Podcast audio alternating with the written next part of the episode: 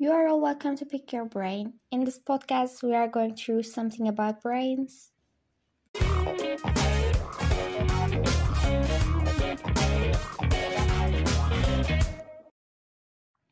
a first podcast topic, I want to choose a topic that makes me really excited, which is neuroplasticity. I believe that in the first phase, it seems like so complicated, but when you're just going through deeply, it's okay to understand and it's not that hard. But it's so important and it has a lot of features, so you should learn a lot. And it's the aim of the Pick Your Brain. We want to encourage people to learn more. So let's start with a basic definition of neuroplasticity. Neuroplasticity is reorganizing, changing the function and structure of the nervous system, and growing neuronal networks through the experience of learning and brain damage. Without this ability, no brain, not just the human brain, like any brain, can develop from infancy to adulthood or recover from any brain injury. So, at this point, we will separate it into two mechanisms. The first one is functional plasticity, and the second one is structural plasticity. Functional plasticity is the brain's ability to move functions from a damaged area of the brain to the other undamaged areas.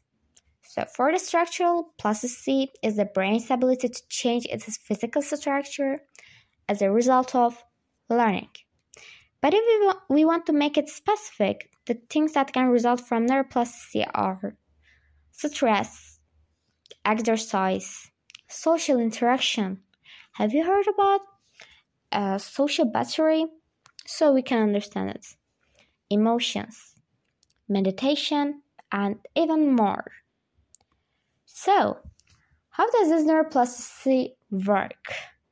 I believe that is the complicated part of it, but I believe you can understand it.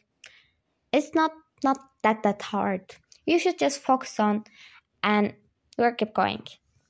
The mechanisms that drive neuroplasticity are diverse and complex, involving various molecular, cellular, and systems-level processes.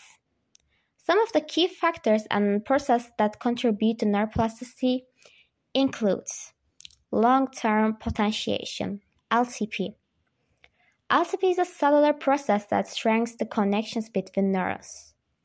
It occurs when two neurons repeatedly activate each other, resulting in an increase in the efficiency of signal transmissions across the synapse. Then, synaptic pruning.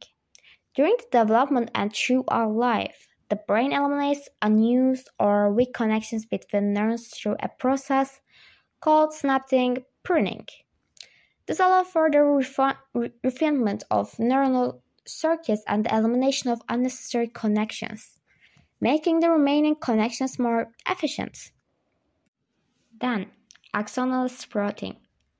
After injury or in response to learning, the brain can generate new branches from existing neurons.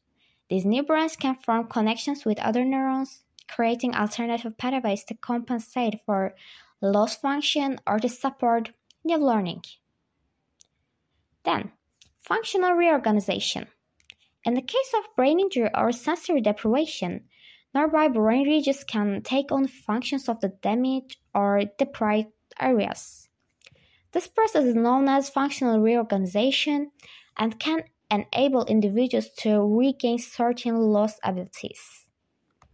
And, as last, environmental factors and experience. External factors such as learning, environmental arrangements, and exposure to novel experiences can significantly influence neuroplasticity. Engaging in challenging and stimulating activities, acquiring new skills, and maintaining an active and social lifestyle can promote the growth and maintenance of neural connections. It's okay to have neuroplasticity. It might happen while you are listening to this podcast. We can know it's a long and complicated process, but we are encouraged to learn more. Take care.